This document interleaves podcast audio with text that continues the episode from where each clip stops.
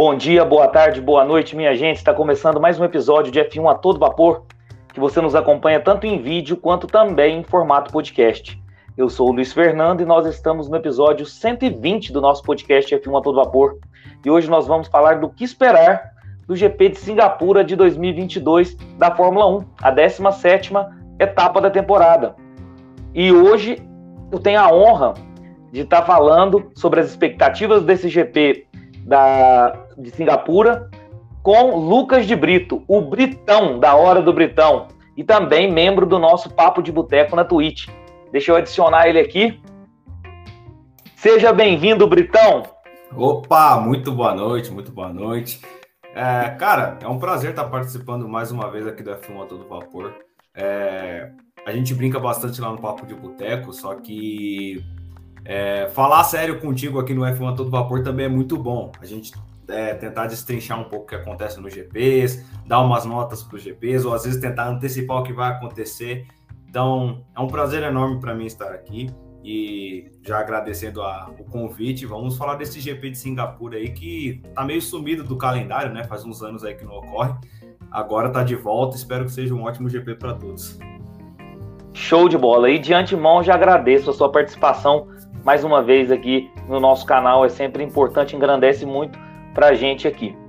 Então, pessoal, vai lá, coloca uma água para ferver, passa aquele cafezinho e vamos falar de Fórmula 1. Britão, primeira pergunta que geralmente eu faço nessas prévias de GPs. Você curte o GP de Singapura? Cara, o GP de Singapura, eu tenho um lado especial com ele, porque eu comecei a acompanhar a Fórmula 1 em 2019. E o primeiro GP que eu assisti em 2019 foi o GP de Monza. Então eu consegui, em sequência, eu tive a experiência de assistir o GP de Singapura. Não foi uma corrida ruim, teve a vitória do Sebastian Vettel.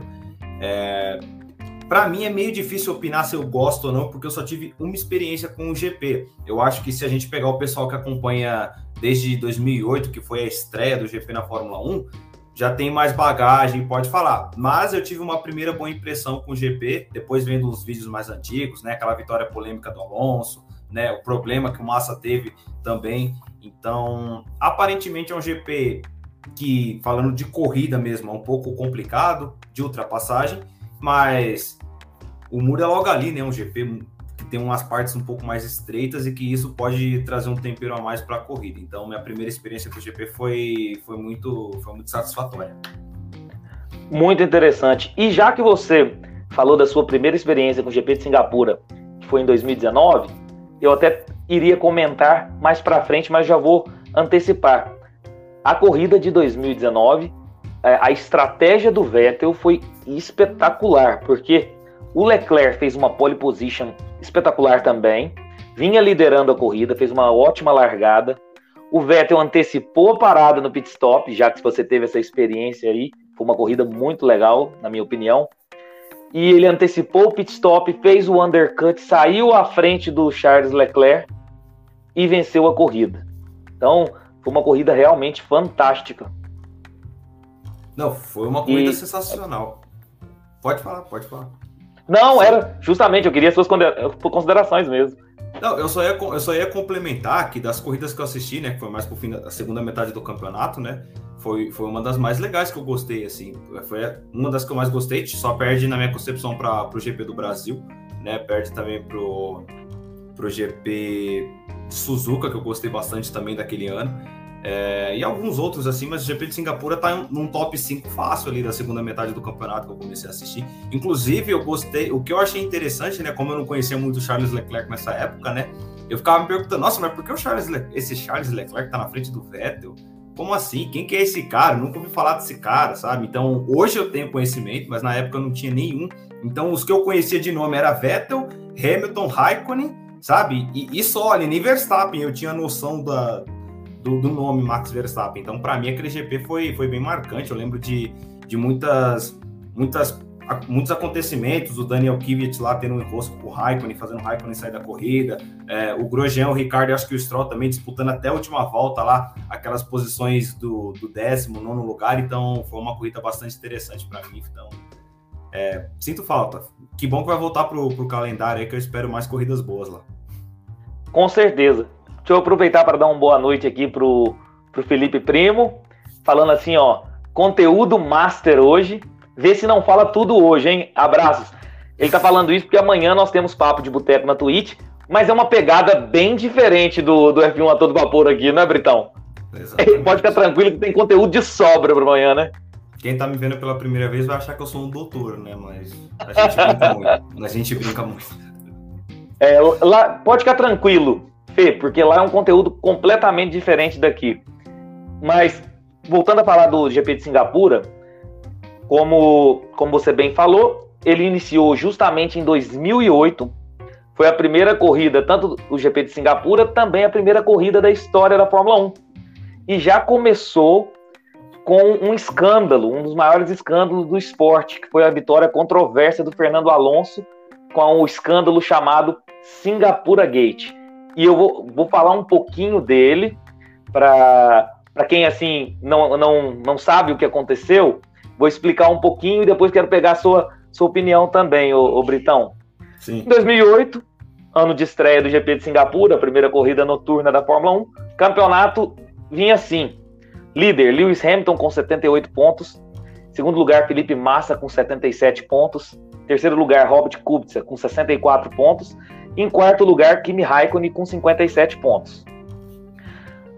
A Renault, a gente sabe que na época, embora tenha o título do Alonso de 2005 e 2006, a Renault estava passando por dificuldades, não era candidata ao título, vinha fazendo uma campanha bem mediana.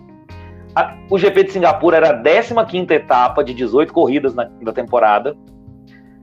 E a Renault, sem muita expectativa de título, mas querendo bons resultados, viu a oportunidade em Singapura. Então, o Fernando Alonso liderou 2 treinos livres, era um dos candidatos à pole position, mas o carro dele quebrou no Q2. Ele conseguiu apenas o 15º tempo. Tivemos uma pole do Felipe Massa. Pessoal, esse ano de 2008 foi justamente o ano que foi decidido no Brasil o título entre Lewis Hamilton e Felipe Massa. Nós tivemos uma pole do Massa no GP de Singapura. Como eu disse, a Renault não vinha fazendo um campeonato de candidato ao título, mas Flávio Briatore e Pat Simmons tiveram uma ideia de fazer um dos maiores escândalos no esporte. Na corrida, Fernando Alonso, 15º colocado, foi o primeiro a parar no pit stop na volta 12. Todo mundo achou estranho, por ele estar 15º, em tese ele teria que vir escalando o pelotão e não ser o primeiro a realizar a parada. E na volta 17, seu companheiro de equipe, o Nelsinho Piquet, brasileiro, de forma proposital, em um ponto estratégico da pista, veio a colidir.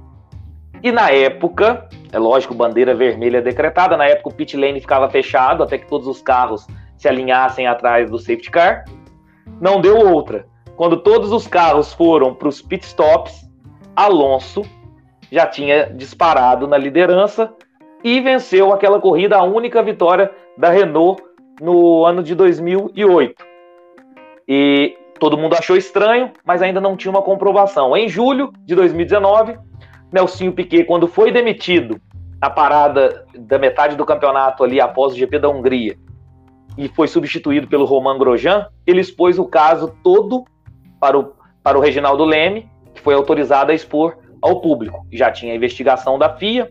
Ele falou que recebeu ordens do Flávio Briatore e do Pat Simmons poucas horas antes da corrida, comprovou a sua telemetria, que constava que ele nunca, hora nenhuma, ele tirou o pé do acelerador, ou seja, mostrando que foi um choque proposital, ele hora nenhuma ele colocou o pé no freio. E a FIA assim decidiu: banimento vitalício para o Flávio Briatore, Simmons suspenso por 5 anos, uma suspensão também para a Renault aí de 2 anos. A Renault fez um acordo e demitiu todos os funcionários, então permaneceu na Fórmula 1. Mas o Briatore agora recentemente já fez um acordo com a FIA novamente e já está no paddock. Aí a pergunta que eu te faço, Britão, é: podemos confiar numa decisão da FIA? Não, não, a gente nunca pode. Se nessa época que teve esse escândalo enorme, já deu esse problema e o Flávio Briatore já está rondando dentro do paddock, coisas que podem ser consideradas minimalistas, problemas menores, vão ser esquecidos pelo povo, né? Acontece uma coisa parecida, por exemplo, não pode acabar a corrida em safety car, né? No último GP a corrida acabou em safety car. Então, assim, falta muito pulso da FIA para resolver muitos problemas dentro da Fórmula 1 que são pequenos e que eles não conseguem resolver. E quando são grandes, que o último escândalo aparente foi esse, eles resolvem parcialmente, né? Que é o vamos suspender o Flávio Briatore da Fórmula 1 para sempre. Só que passam-se o quê? Passam-se quase 10 anos, assim, praticamente, do que aconteceu. Naquela época eu tinha 8 anos, eu me acompanhava a Fórmula 1. E ele já tá de volta no paddock. Isso se, por um acaso, ele não acabar entrando numa equipe ali, como trabalhando, fazendo, opinando dentro de uma equipe. Inadmissível para quem é fã do esporte, acompanha desde sempre.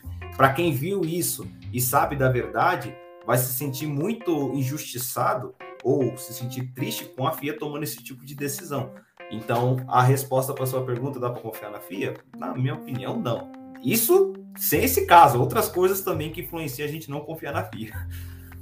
E outra coisa, esse escândalo do Singapura Gate não é só um dos maiores escândalos da história da Fórmula 1, não. É da história do esporte em geral. Então, realmente manchou muito a categoria essa questão do Singapura Gate. Outra pergunta também que desse caso, assim, me vem à mente, que eu quero ouvir sua opinião, ô Britão, essa questão, a corrida não foi anulada, valeram os pontos.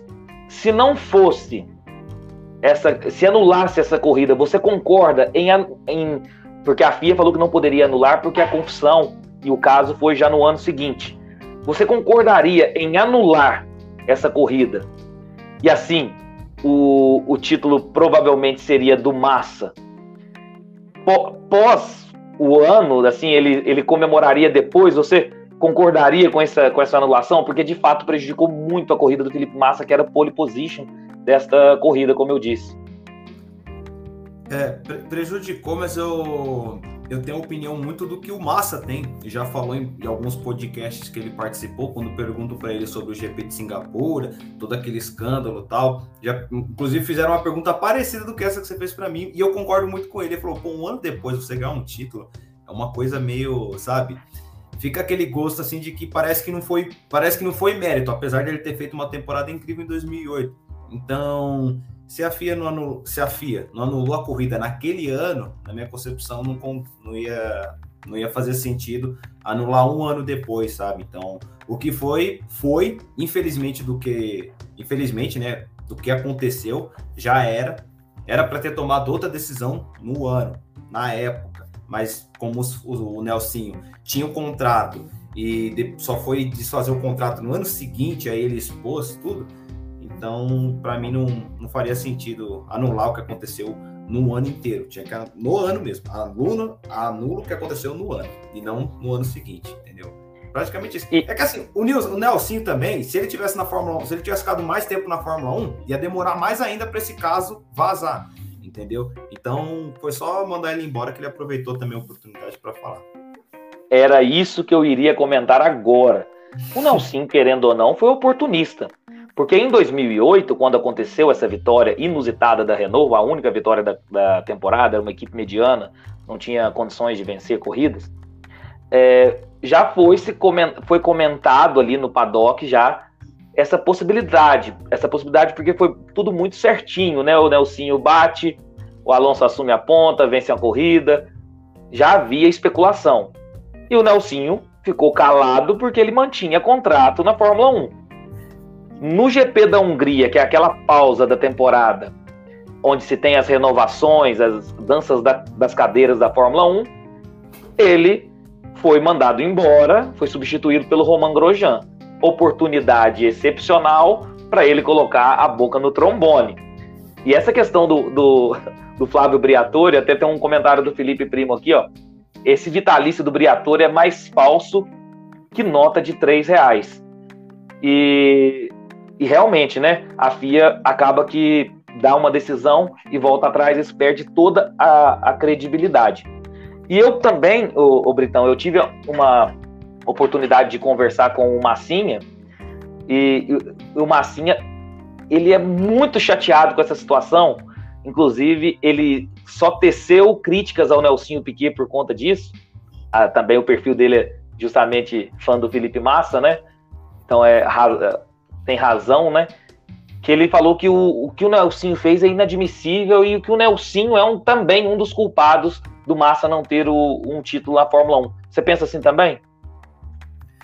Olha, se eu falar que não penso assim, até que eu estaria sendo hipócrita, mas eu acho que sim. Todos os envolvidos têm uma parcela de culpa.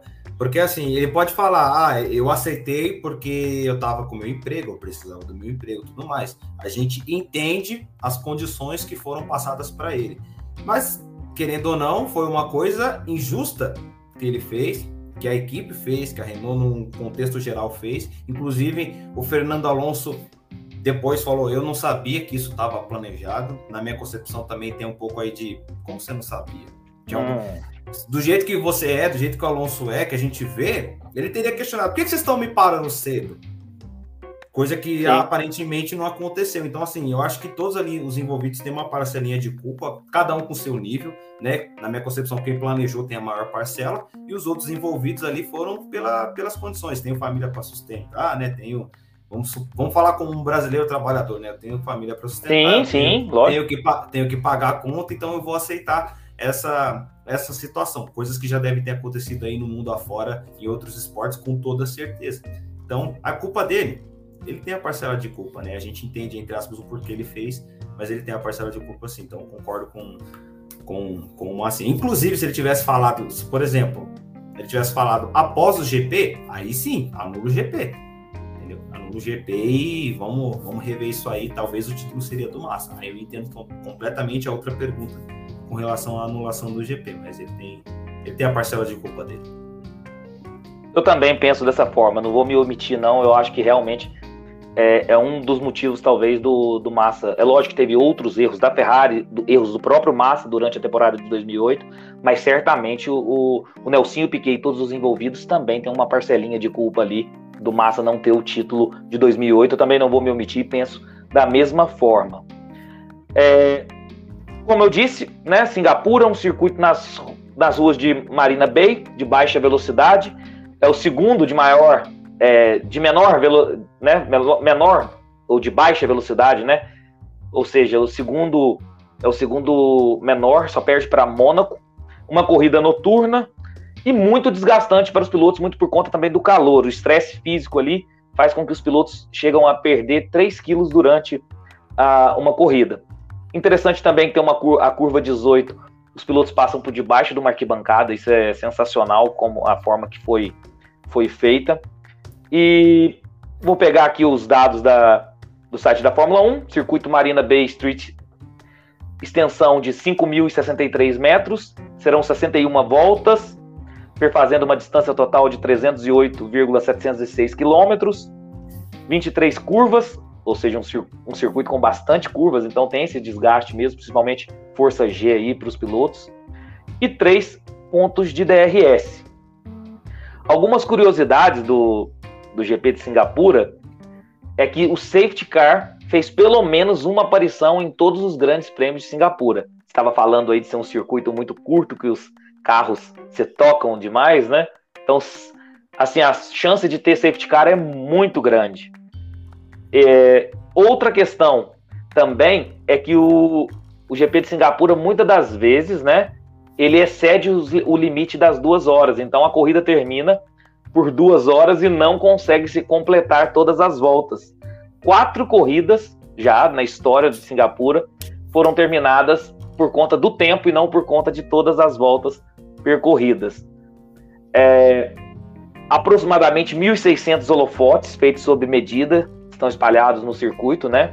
Então é um circuito com muita luz, realmente é fantástico. A primeira vez que eu vi a corrida noturna de Singapura é fantástico, a gente não era acostumado a ver corridas à noite. E nós teremos até Las Vegas, inclusive, ano que vem também, uma corrida noturna. Ele é o mais lento, segundo mais lento da Fórmula 1, perde apenas para Mônaco. É uma velocidade média de 189 km por hora. E o pole position venceu 8 dos 11 GPs de Singapura. Ou seja, também, geralmente, o pole vence a corrida. Não foi o que aconteceu na de 2019, que nós mencionamos.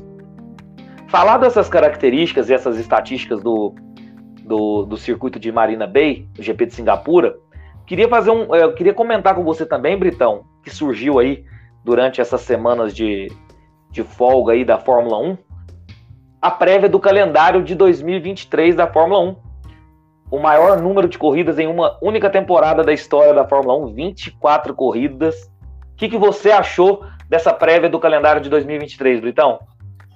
Olha, se no começo da temporada nós, como criadores de conteúdo, estávamos discutindo em relação ao desta temporada, com certeza da próxima que saiu a prévia o pessoal vai discutir muito e vai ter bastante opinião contra, creio eu, e também algumas opiniões a favor.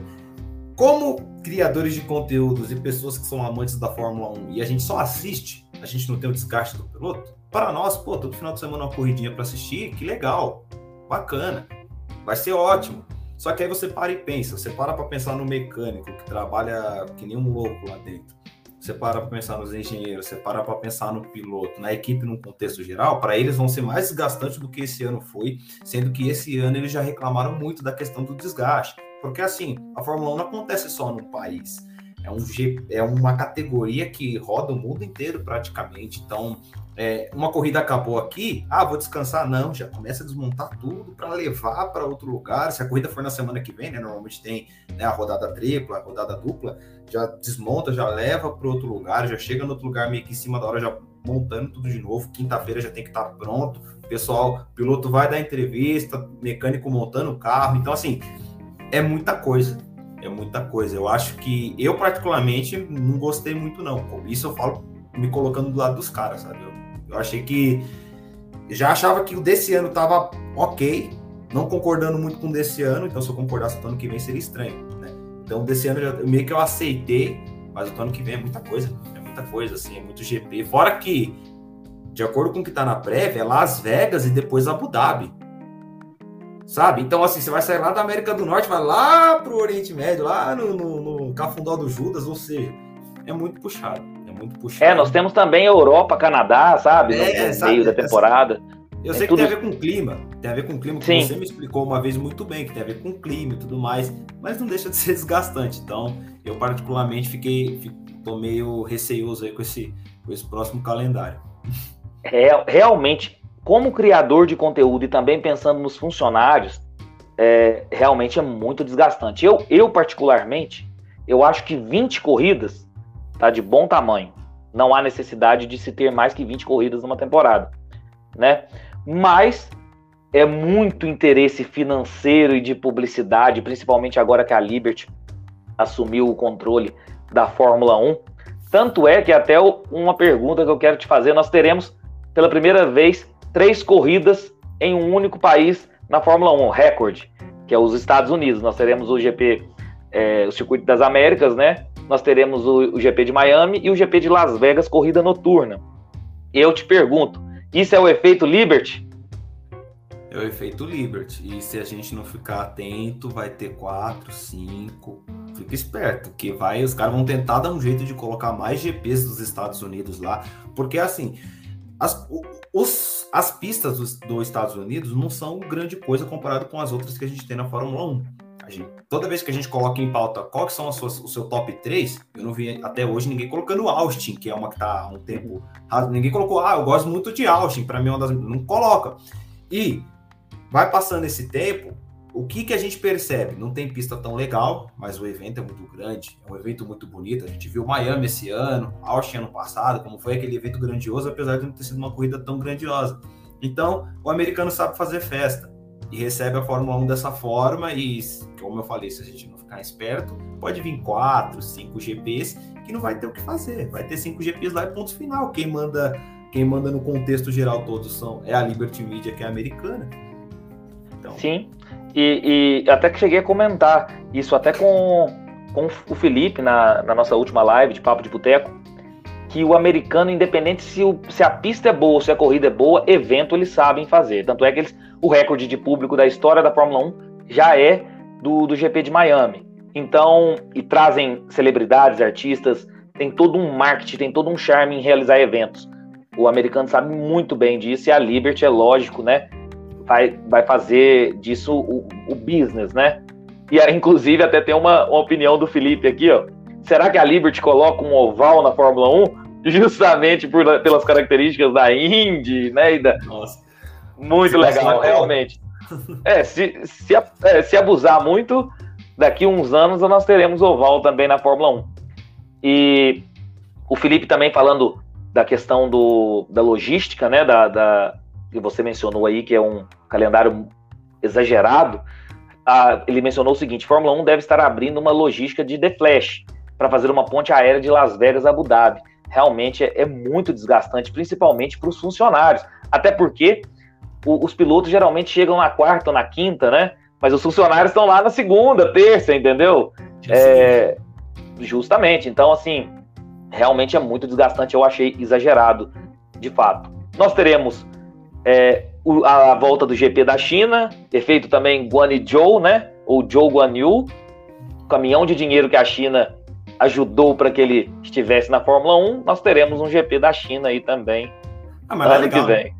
Né? Sim, legal. Mas eu tô dizendo que é business. É business, com certeza é business. Com certeza. Não tem a gente estava até falando de Portimão, que Portimão é uma baita de uma pista, variações no circuito, subida, descida, é um circuito maravilhoso, mas Portugal não tem esse business, né? Então acaba que fica fora do calendário da Fórmula 1. Cheguei a comentar isso com você, né? E nós teremos também a Bélgica ficando na primeira metade do campeonato, ou seja, ela vai ser antes das férias de verão da Fórmula 1. Então a Bélgica geralmente ela abre a segunda metade da temporada, dessa vez ela vai ser a última, vai fazer o papel da Hungria aí nesses últimos anos. Teremos duas rodadas triplas, a estreia do GP de Las Vegas, né, uma corrida noturna, e também nós tivemos aí a ausência, né, a falta do GP da França. Você vai sentir saudades, Britão, do GP da França? Não, com certeza não. Assim, eu concordo em colocar a França no lugar de Miami, mas do jeito que Miami faz festa, aí não dá nem para comparar, né? A questão do dinheiro fala mais alto, então eu não vou sentir falta do GP da França, não. Se fosse colocar Portimão no lugar da França, eu tava feliz, pulando de alegria, assim, com toda a sinceridade. Já colocou Qatar, eu acho uma pista boa, teve uma corrida. Colocaram o Qatar também, então... Sim. Tchau, França. França dá... Realmente. França é difícil. França é difícil. Labirintite, né, sono, sim, ela gera inúmeras reações, né? E ruins, né? Ruins. Deixa eu mencionar, então, rapidinho o calendário aqui, Britão. Vamos lá. Corrida 1 no Bahrein, dia 5 de março. Depois nós temos... GP da Arábia Saudita, 19 de março. Depois, a corrida 3, GP da Austrália, 2 de abril. Depois nós temos o GP da China, 16 de abril. Depois a corrida 5, GP do Azerbaijão, 30 de abril. Corrida 6, o GP de Miami, 7 de maio, ou seja, como a gente falou aí, lá da Europa nós já vamos para Miami, 7 de maio. Depois a corrida 7 é o GP da Emília-Romagna, em Imola, ou seja... De Miami voltamos para a Europa. Depois o GP de Mônaco, dia 28 de maio. Aí vem o GP da Espanha, 4 de junho. Aí, 4 de junho, GP da Espanha. Nós vamos, dia 18 de junho, para o GP do Canadá. Então, volta para a América do Norte. Nossa Senhora. E depois a corrida 11, no dia 2 de julho, o GP da Áustria. Voltemos para a Europa. Rapaz, sequência. 9 de julho, o GP da Grã-Bretanha. Corrida 13, dia 23 de julho, o GP da Hungria. Dia 30 de julho, o GP da Bélgica. E aí nós temos as férias de verão da Fórmula 1 na corrida 14. Então nós teremos depois mais 10 corridas. Volta das férias, dia 27 de agosto, com o GP da Holanda. Depois, dia 3 de setembro, o GP da Itália. Depois, dia 17 de setembro, o GP da Singapura. Corrida 18, o GP do Japão, dia 24 de setembro. Depois, nós temos 8 de outubro, o GP do Qatar. 22 de outubro, do Qatar. Então, dia 22 de outubro, nós vamos lá para os Estados Unidos, GP de Austin. Né? Lá para Austin, o GP das Américas. Depois, corrida 21. O GP do México, dia 29 de outubro. Corrida 22, 5 de novembro, GP do Brasil. Corrida 23, dia 18 de novembro, a corrida noturna, estreia de Las Vegas na Fórmula 1. E a corrida 24, ou seja, a última corrida, fechando aí, Abu Dhabi, GP de Abu Dhabi, dia 26 de novembro. É um calendário realmente muito saturado, né? Não dá para classificar se a primeira metade é pior que a segunda, porque a segunda também tem uns vai e vem aí que...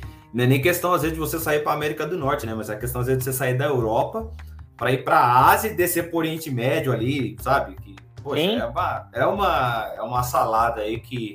Claro, como você já me explicou uma vez, função do clima. Mas até quando é necessário ter tanta corrida assim, sabe?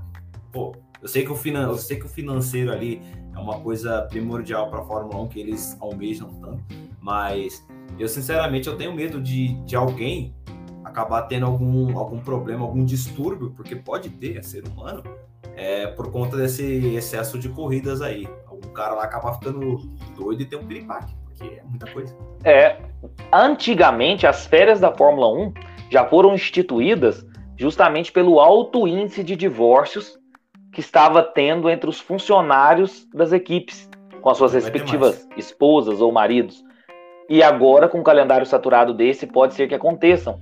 Até o Drive to Survive, que é a série da Netflix, deu para perceber, quando eles vão na casa dos chefes de equipe, que é muito pouco o tempo que eles têm com a família, né? Então, assim... Fica afastado muito tempo da família. E como você disse, Fórmula 1 é um esporte global. Cada dia você está num lugar do mundo. Não é aquele negócio de um estado para o outro, de uma cidade para outra, entendeu? É de um país para o outro. Então, realmente, fica complicado. Mudando de assunto, Britão, outro assunto que surgiu nessa folga da Fórmula 1 aí foi que foi confirmado que o Nicolás Latifi ficará fora da Fórmula 1 em 2023. E você, pessoal que nos acompanha e não sabe, Britão é um torcedor da Williams. Ah lá, está com a camiseta da Williams, ele é um fanático pela Williams.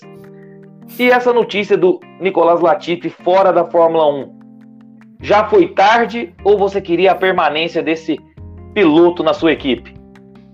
Não, permanência eu não queria, não. Pelo amor de Deus. Não. Eu seria contra se tivessem tirado ele no meio do campeonato, porque eu acho isso sacanagem. Começou com o cara, já termina o ano com ele. Já que vai fazer isso, vai terminar no fim do ano, pô, valeu aí pelo que você fez pela Williams, não foi nada, praticamente. Valeu, né, por guiar o carro até o final da corrida. Eu acho que, assim, você não tem muito o que agradecer. A Williams agradeceu ali... Dinheiro também. Valeu pelo dinheiro que você deu para a equipe, coisa do tipo, mas, poxa, assim, o Latifi, ele não é um piloto nível Fórmula 1, não é. Deu para ver isso quando ele entrou na Fórmula 1, não dava para julgar o primeiro ano do cara, porque é o primeiro ano do cara, aí você não julga, mas aí você vê o desempenho dele no segundo e agora no terceiro ano de Fórmula 1, não é tudo isso, ele foi pior do que o Russell, tá sendo pior que o Albon, foi pior que o De Vries fazendo a primeira corrida dele na Fórmula 1, então assim, o Latifi, eu acho que é melhor ele tentar numa outra categoria, né, levar o dinheiro que ele tem como patrocínio para outra categoria, leva para a Indy, quem sabe lá ele não consegue ter um desempenho melhor, mas a Fórmula 1, às vezes o dinheiro não é o suficiente, o cara precisa também ter um talento, porque quem tem só o dinheiro não se mantém muito tempo, tirando o Stroll, que o pai dele é dono da equipe. Já Latifi, Joe Guanil, se não ficar esperto daqui a um tempo, uma hora cansa. Vai falar, ô amigo, eu sei que você tem dinheiro, mas pô, a gente precisa de ponto também. Então, eu acho que pro ano que vem era isso mesmo que a equipe tinha que fazer. Fez o correto. Termina o ano aí, se conseguir pontuar, coisa que eu acho que não vai acontecer, beleza, pega uns pontinhos aí, mas fez o certo a equipe em não renovar o contrato dele. E, Britão, quem que você quer pra vaga do Latifi? E quem você acha que a Williams irá colocar no lugar do Latifi? Então eu quero primeiro a sua opinião de torcedor e depois a sua opinião de produtor de conteúdo da Fórmula 1. Pô, obrigado por você ter feito duas perguntas, porque é uma pergunta difícil, né? Quem você acha que você quer? Porque quem você quer é fácil, eu queria o Drogovic. Porque assim... Drogovic. Porque eu acho que o Drogovic, ele poderia ter uma experiência num carro que não é tão competitivo, assim como o Russell teve, para amadurecimento. e depois ele chegar, pegar uma equipe melhor. E ele tá na Aston Martin, querendo ou não, Aston Martin, Williams, ali motor Mercedes, a gente sabe que tem essa parceria meio não divulgada, ele podia, como ele é um piloto reserva da Aston Martin, ele tem a cláusula que ele pode correr para uma equipe como titular, seria uma boa oportunidade para ele, na minha concepção. Agora, quem eu acho que vai, de fato, para o assento da Williams, pelo que eu vi nos últimos dias, na minha cabeça estava o De Vries, mesmo pelo resultado que ele fez. Só que a Fórmula 1 não é justa. Infelizmente, a Fórmula 1 não é justa. E todos nós já entendemos isso. Quem eu acho que pode ir para o lugar do Latifi é o próprio Logan Sargeant, que está na Fórmula 2. Por quê? Porque ele tem um patrocínio muito forte. Inclusive, ele é um cara que vai guiar no TL de Austin. Então, isso pode ser um degrauzinho a mais aí para o Logan Sargeant pegar o lugar do Nicolás Latifi, que é o que eu acho que é o mais provável de acontecer. Mas tá ali, o Logan Sargeant e De Vries, que já mostrou que tá fazendo hora extra no banco, né? Tá na hora de colocar o cara para pilotar mesmo na pista e pegar resultado com os carros. E lembrando que o Drugovic tem uma cláusula no seu contrato, se for um contrato para piloto titular, ele pode rescindir a qualquer momento com a Aston Martin. Então, independente da equipe, se for proposta para ser piloto titular, ele pode rescindir o contrato. Seria o ideal. O ideal para nós brasileiros, principalmente. Ter, né, um representante do nosso país na Fórmula 1, mesmo que seja numa Williams, né? Ah, é bom. Bom. Seria ótimo. Um louco. E ainda andar mais com o Latifi, com certeza. Ou andar mais com o Tsunoda, que renovou o contrato, né? Que é o próximo assunto. Opa. Tsunoda renovado com a AlphaTauri. O que você achou? Você acha que o Tsunoda ainda merece essa chance de permanecer na Fórmula 1? Ou nós temos nomes melhores para colocar no lugar dele na AlphaTauri? Não. Nomes melhores, com certeza, nós temos. Pelo que ele apresentou durante os 2 anos, né? O próprio chefe de equipe da AlphaTauri, né? O França, eu não vou ler o segundo... Eu lembro o segundo nome dele, só que quando eu tento falar, sai errado. Então eu vou falar só França, que é o primeiro. Sim. Ele disse que 2 anos não é suficiente para um piloto pegar, entender o carro, ainda mais o Tsunoda, que pegou essa mudança, pegou um ano um carro, aí no outro ano já pegou um outro carro. É plausível a explicação dele. Mas assim, pô, é o Tsunoda, cara. Ele não fez grandes coisas até agora na Fórmula 1. Na primeira corrida dele, quando ele de fato correu, que ele fez aquela grande corrida no Bahrein, todo mundo pensou, caraca, o japonês tem talento. O japonês pode realmente trazer bons resultados para a AlphaTauri. Só que aí o ano passou e foi só reclamação, xingamento, não pegou conhecimento do carro, cometendo erros bem infantis. E esse ano também até agora não foi diferente. Eu não esqueço, foi no GP do Canadá que ele fez aquela lambança de sair dos boxes, né? Com o pneu duro e já meteu o carro. Então, assim, mas os pneus frios, né? Não deixou nem aquele tempo de se esquentar os pneus. Isso é erro amador, na verdade, né? Então, erro amador, que querendo ou não a gente vê essa sucessão de erros, começam a se aparecer os questionamentos. Eu, particularmente, não gostei da renovação. Eu pensei que o Tsunoda já ia junto com o Latifi nessa aí pro banco, como um piloto reserva, tal. Mas assim, pela explicação do Franz, vamos ver, né? Ele vai pegar um segundo ano num carro que tecnicamente ele já tá acostumado. Vai que ele melhora. Eu não tô muito confiante não, mas... Eu concordo com você. Eu queria, na verdade, uma renovação. Eu queria uma renovação não com o Tsunoda, mas com outro piloto, dando a oportunidade. Por quê? Cara, se tem uma coisa na Fórmula 1 que eu não gosto muito, é essa questão de tempo, dá tempo. Eu vi, já tem uns 4 anos seguidos que a gente fica argumentando em dar tempo pro Daniel Ricciardo, que ele precisa se acostumar, E ele nunca se acostuma. E aí o chefe da equipe fala que 2 anos não dá para se acostumar na Fórmula 1. Aí você pega aí o De Vries com uma corrida só, você pega o George Russell numa Williams na primeira temporada, você pega um próprio Leclerc na primeira temporada de Alfa Romeo, sabe? O próprio Verstappen. Então, assim, não é muito uma questão só de tempo, sabe? Eu acho que eles ficam argumentando essa questão de tempo. Faz a troca, coloca um piloto mais talentoso ali, que ele vai te trazer resultados, independente da adaptação com o carro, né? O próprio Magnussen estava parado há muito tempo, voltou, pegou esse carro da Haas aí e começou a tirar leite de pedra. Então, e o Mick Schumacher, que está na Haas, há um bom tempo, né, 2 anos, e não conseguindo os resultados do Magnussen. Então, não, né, fica complicado de admitir esse tipo de desculpa do pessoal. Mas tudo bem, Fórmula 1 é isso aí, né, tem outros interesses que não sejam só o talento puro do piloto. Bagunça. É. Também tivemos nessa pausa, o Britão, Mônaco renovado até 2025. Você gostou de ter o GP de Mônaco no calendário da Fórmula 1 aí por mais tempo, que ele estava na iminência de sair? Mônaco é chato, mas é tradicional, né? Por um lado, tem a questão da tradição de Mônaco na Fórmula 1. Por mais que eu ache o GP um pouco a mimir, né? Aquele GP que você fica com sono, tal, mas tem todo o prestígio, né? Os pilotos falam, né? Ganhar em Mônaco é uma coisa incrível. Então, assim, se for para comparar com França, que já saiu, deixa Mônaco mais um tempinho, né? Eu creio que Mônaco não tem muito tempo na Fórmula 1, então os poucos tempos aí que eles conseguem renovar o contrato de Mônaco, eu acho que tá ok. O GP não é lá essas coisas, porque hoje em dia os carros também não colaboram para o circuito que é Mônaco, né? Então, ok. Achei ok, assim, não fiquei super entusiasmado, mas também não fiquei triste, até porque eu acho que Mônaco seria uma perda para o automobilismo, numa opinião mais direta questão do povo em geral, mas acho que foi ok a renovação, assim, não foi... Eu fiquei mais preocupado com Bélgica, sinceramente, porque se Bélgica saísse, aí sim eu ia ficar triste pra caramba, pô, Bélgica não dá pra sair, mas Mônaco, ok, legal, renovaram com Bélgica também, então, pelo menos até ano que vem, então tá tudo bem. Sim, eu curti, não pela corrida em si. As corridas de Mônaco geralmente são bem chatas, a maioria delas. Ainda mais, você mencionou uma questão muito interessante, que os carros atuais da Fórmula 1 são verdadeiros ônibus. Então, aí fica muito mais difícil qualquer tipo de ultrapassagem. Então, são corridas realmente chatas. Mas é pelo charme, pelo legado, pela história. Eu acho que se cortasse Mônaco do calendário, realmente ficaria faltando uma coisinha ali na Fórmula 1, sabe? Então, permaneça com Mônaco, é uma corrida...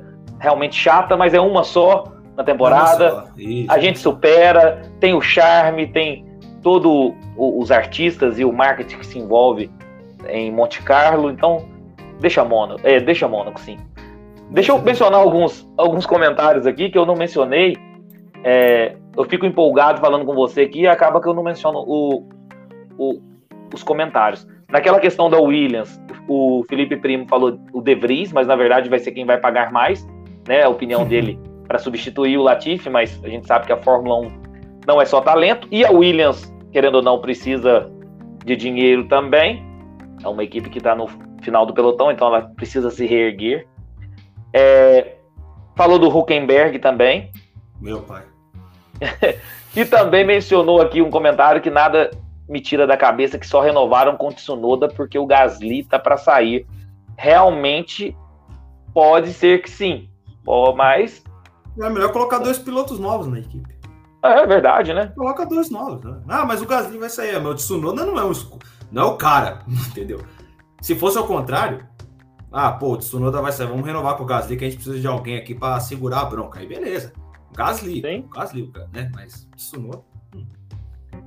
Vou mencionar alguns recordes aqui do GP de Singapura. Os maiores vencedores: Sebastian Vettel, 5 vitórias, seguido de Lewis Hamilton, 4 vitórias, Fernando Alonso, 2 vitórias, uma bem contestada, que nós já comentamos bastante, então. E uma vitória do Nico Rosberg. Mais poles: Lewis Hamilton e Sebastian Vettel lideram com 4 poles.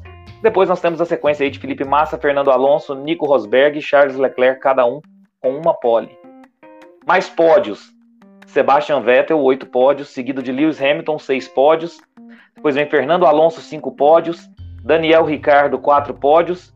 Depois nós temos Nico Rosberg, Mark Webber, Jason Button, Kimi Raikkonen e Max Verstappen com 2 pódios. A equipe mais vencedora no GP de Singapura, Mercedes, com 4 vitórias, seguido de Ferrari, 3 vitórias.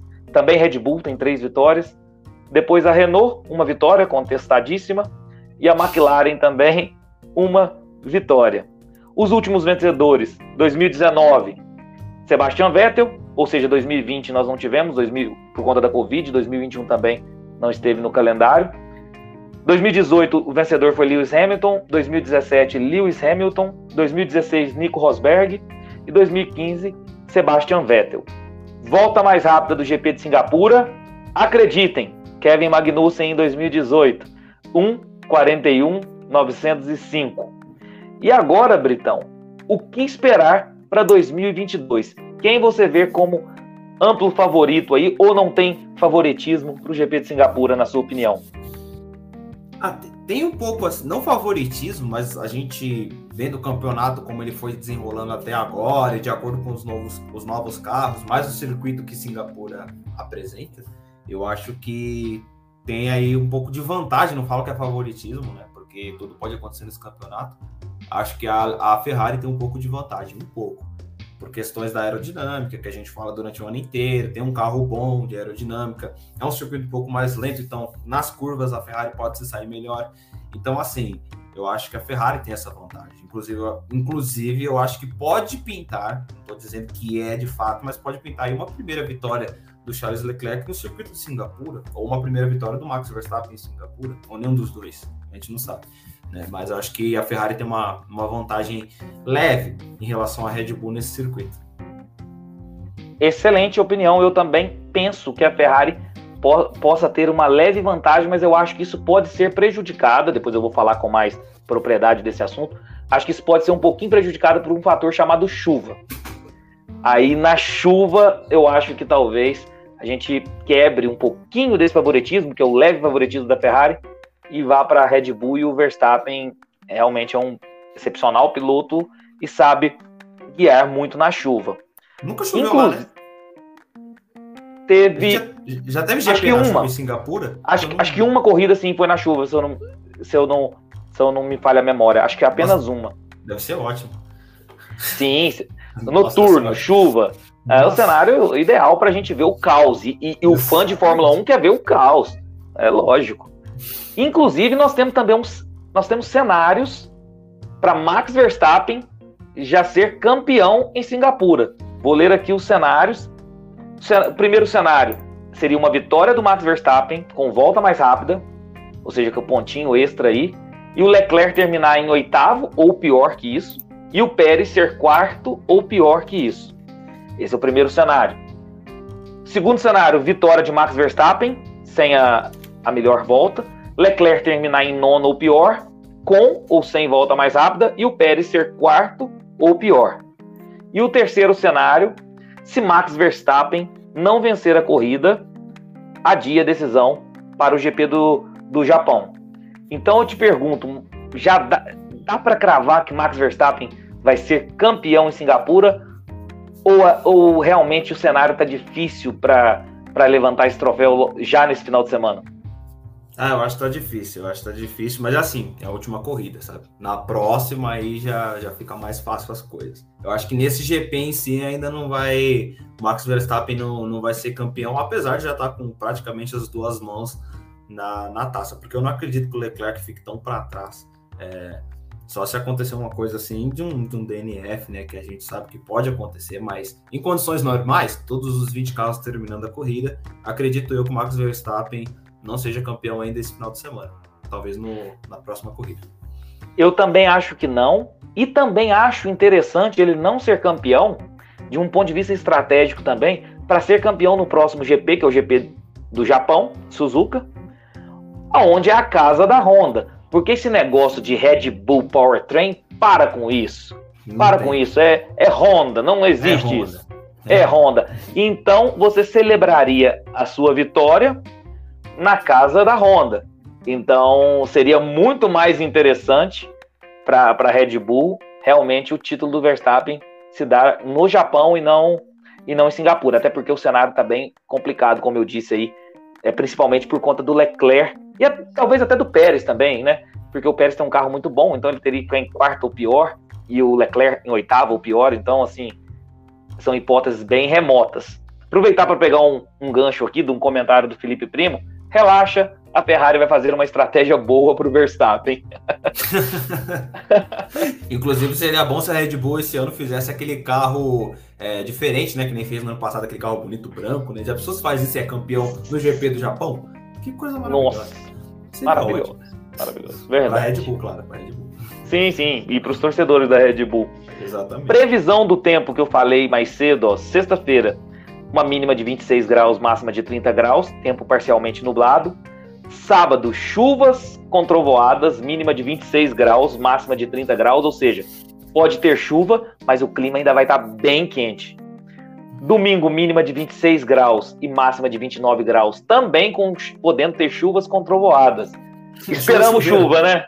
É chuva de chuveiro, aquela chuva quente, é chuva de chuveiro. Sim, assim. Sim, verdade. E esperamos chuva, né, Britão? Nós queremos o caos, né? Ah, meu, é assim, eu como torcedor da Williams, quando chove, o Latifi fala, é agora que eu vou brilhar, é agora que eu vou fazer uma graça, né? Que ele gosta de fazer graça quando chove, então, já que tá saindo da Fórmula 1, faz uma graça aí pro pessoal aplaudir mais um pouco. E outra, a gente tem ótimos caras que pilotam na chuva.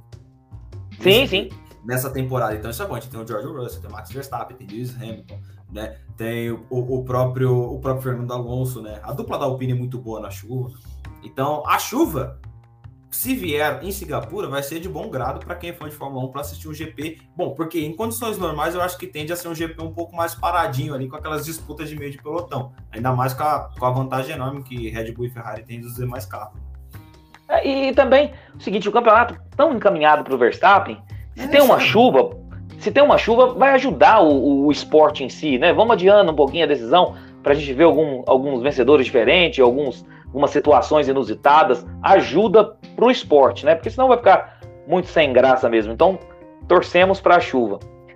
Compostos de pneus da Pirelli, vai com a gama mais macia, os compostos de pneus C3, C4 e C5, considerando que é o composto mais macio e talvez aí sim um clima muito quente, tirando a questão da chuva, obviamente, que senão nós vamos de intermediário ou de chuva, mas pegando esse clima quente aí, compostos de pneus macios, você acredita num GP para duas paradas ou uma parada só, ô Britão? Cara, pior que esse pneu ele é diferente, se fosse no modelo antigo, eu ia falar, cara, uma parada dá, mas esse ano deu para ver que alguns pneus, dependendo da gama, eles não estão rendendo bem como deveriam render. Então, assim, eu acho que por segurança, as equipes não conhecendo tão bem como funciona, vai conhecer durante a corrida, né? Fazendo testes ali, treino livre 1, treino livre 2, depois treino livre 3. Eu acho que optar por duas paradas por uma questão de segurança. Inclusive, eu acho que a maioria vai largar até de pneu médio, sabe? Assim, porque às vezes tem aquele, um arrisca largar de duro, outro arrisca largar de macio, mas eu acho que vai todo mundo largar de médio, grande parte do grid, justamente para ter esse balanço. Se desgastar muito rápido, eu sei que eu tenho que colocar um duro e aguentar um pouquinho mais, depois fazer outra parada, colocar outro médio, um macio e terminar a corrida. Se eu ver que ele tá rendendo, eu estendo mais, estendo, coloco um duro e termino a corrida, ou coloco mais um jogo de médio, e assim vai. Aí começam as estratégias a fluírem da melhor forma, mas a princípio, duas paradinhas no GP de Singapura. Até porque tem muita curva, né? Então o desgaste também influencia bastante com muita curva. Eu tenho a mesma opinião que você. Eu acho que por ir com a gama mais macia, o clima muito quente, eu acredito que eles vão, inclusive, largar de médios. Tenho a mesma opinião que você. Então, largando de médio, eu acredito em duas paradas também. E o Felipe Primo também acredita. Circuito longo. Ele acredita até mais de duas paradas. Pode ser, dependendo da estratégia, a pessoa querer um undercut ali, ou tentar tudo nas voltas finais ali com o pneu macio para tentar tirar o atraso. Pode ser sim. Pode ser até mais que duas paradas. Mas eu acho que o padrão vai ser duas paradas na segurança ali. Porque também se você vai coloca... tentar largar de duro. Porque de duro é meio que o tiro também... desce se não der certo, sabe? E três paradas também, se você não conseguir tirar o atraso lá, você perde as posições. Charles Leclerc que o diga, no um dos GPs ele fez isso aí e se estrepou, né? Ele poderia pegar um terceiro, um segundo lugar, se eu não me engano, foi para sexto por conta disso. Sim, né? Então também tem a questão do risco. Programação. Treino livre 1, ou seja, TL1 na sexta-feira, 7 horas da manhã, com transmissão da Band Esportes. Treino livre 2, ou seja, TL2, sexta-feira, às 10 horas da manhã, com transmissão da Band Esportes. Treino livre 3, o TL3, sábado, 7 horas da manhã, também com transmissão da Band Esportes. Treino classificatório, ou seja, o Qualify, sábado, 10 horas da manhã, com transmissão da Band. Corrida no domingo, às 9 horas da manhã, com transmissão da Band. Por fim, eu sempre faço aí a questão dos palpites. Então agora não pode ficar em cima do muro, tem que dar o seu palpite. Eu também vou dar o meu palpite aí, ô Britão, e depois a turma nos cobre aí nas redes sociais, seja aí no Instagram do F1 a Todo Vapor, seja no Instagram aí do Hora do Britão. Exatamente. Então, Pole position para você, Britão. Pole position. Max Verstappen. Max Verstappen. Eu vou de uma pole position. Ai, meu Deus. Eu vou de Max Verstappen também. Pô, eu ia falar Leclerc pela vantagenzinha que eu vejo na Ferrari, mas não, Max Verstappen tá num outro patamar, tá numa melhor fase da carreira, então pole position eu vou de Max Verstappen também. Vencedor da corrida, Britão. Aí, mantendo aquela opinião que no começo do papo, aí eu acho que é Charles Leclerc. Vai ser o contrário. Beleza. Eu vou fazer o seguinte, então. Eu vou contrariar a sua opinião.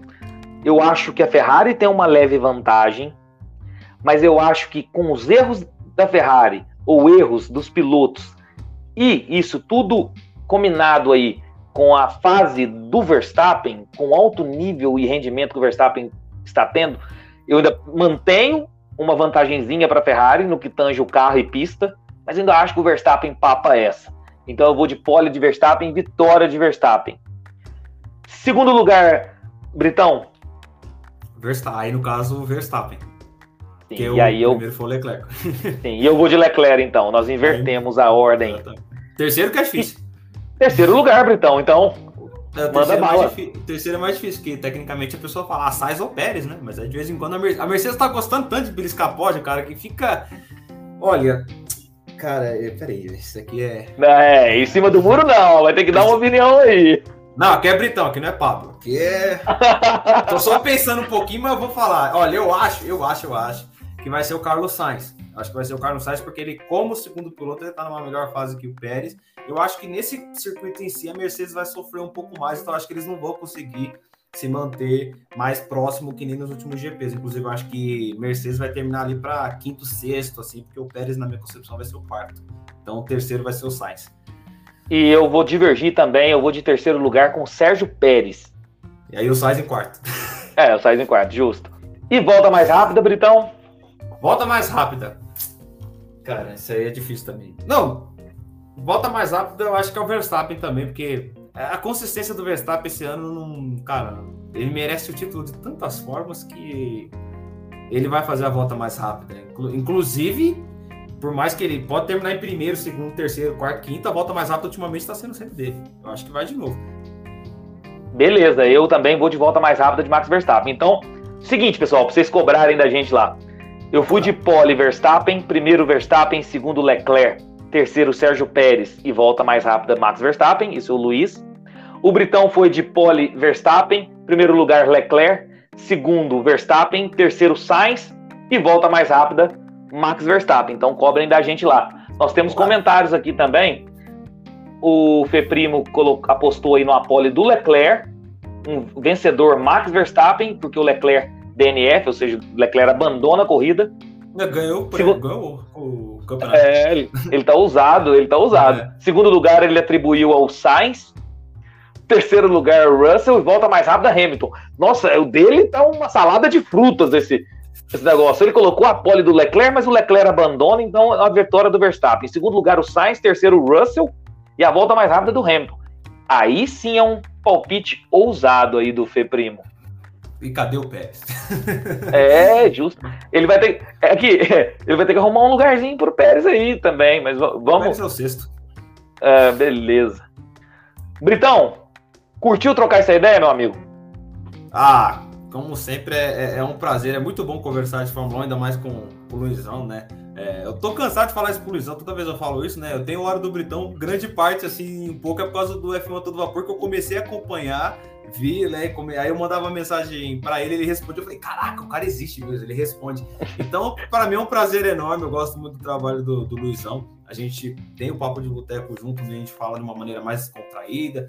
Então, eu adorei o papo, foi muito bacana, foi muito bom ter essa conversa. E agora é só esperar o GP de Singapura, né? Que seja mais uma grata surpresa aí da temporada, porque eu acho que, por ser uma pista um pouco ali complicada, muro logo ali, a gente não tem um grande GP, mas tudo pode acontecer, ainda mais com o que você falou que pode ter chuva, tal, estratégias da Ferrari, como sempre. Então, estou muito ansioso para esse GP e não vejo, com certeza não vejo a hora, porque tive uma ótima primeira experiência, vai ser minha segunda experiência, então espero que que tanto eu quanto os outros fãs de Fórmula 1 fique bem agradecido após o GP de Singapura. Britão, cara, eu que agradeço de coração, foi engrandecedor trocar essa ideia com você aí, nós abordamos tudo aí sobre o GP de Singapura, realmente foi bacana demais. Ó, as portas estão sempre abertas para você trocar essa resenha aí comigo no F1 a Todo Vapor. Te agradeço mais uma vez e, assim, você sabe que você tem cadeira cativa aí, né? Só chamar que a gente troca uma ideia de Fórmula 1, beleza? Opa, pode deixar. Eu não falo pra você se você tá com cadeira cativa na hora do Britão, porque eu não tô fazendo mais as lives, né? O pessoal chegou a me perguntar, mas e as lives e tal? Então, gente, aqui eu mudei um pouco a rotina, minha rotina ficou diferente, então eu não consigo mais ser tão assíduo assim lá na página da Hora do Britão. Então o que eu posso fazer é compartilhar um stories e tal, volta e meia eu consigo publicar alguma coisa assim bem esporadicamente, mas a página tá lá. Assim que eu começar a ter um tempinho mais livre aí, eu vou me dedicar bastante lá, porque eu sou como o Luizão também, assim, a gente que cria conteúdo, o Fê que tá nos assistindo, o pessoal, a gente cria por hobby, a gente gosta, então a gente sente falta de criar alguma coisa e jogar pra galera ver, então logo logo eu estarei de volta, assim que arrumar as rotinas aí. Cara, e você tocou num ponto importante aí pra gente finalizar a live, que é o seguinte, pessoal, sigam e apoiem conteúdo independente, porque isso é de suma importância. Por exemplo, isso é um hobby pra mim, então eu tenho uma vida aqui fora, né, trabalho, família, entendeu, casa pra cuidar também, então o que acontece? A gente faz esse conteúdo independente, assim, de coração, e justamente porque a gente ama a Fórmula 1 e faz muito por hobby. Então apoiem pessoas que fazem conteúdo independente, isso é importante demais pra gente, seja o Luiz da F1 a Todo Vapor, seja o Britão da Hora do Britão.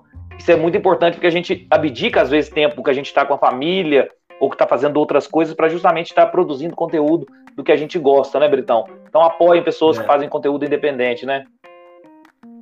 É isso aí, apoia quem faz o conteúdo independente. Se você tem coragem se você gosta de conteúdo, às vezes você quer criar um também, gente, eu super indico, aconselho você tentar criar alguma coisa, tá? Eu vejo que pessoas, depois que começaram a acompanhar certos conteúdos aqui de amigos, parceiros, começaram a criar os próprios conteúdos. Eu não via conteúdo de MotoGP, recentemente eu vi que uma amiga minha que faz conteúdo de Fórmula 1 também faz conteúdo de MotoGP, e o automobilismo é isso, sabe? A gente sempre inovar da melhor forma e tentar criar o conteúdo da maneira que a gente gosta e também da maneira que o público-alvo que a gente espera também goste, né? Então, cada um tem o seu público-alvo. Eu sou voltado por um pouco da área da seriedade / entretenimento.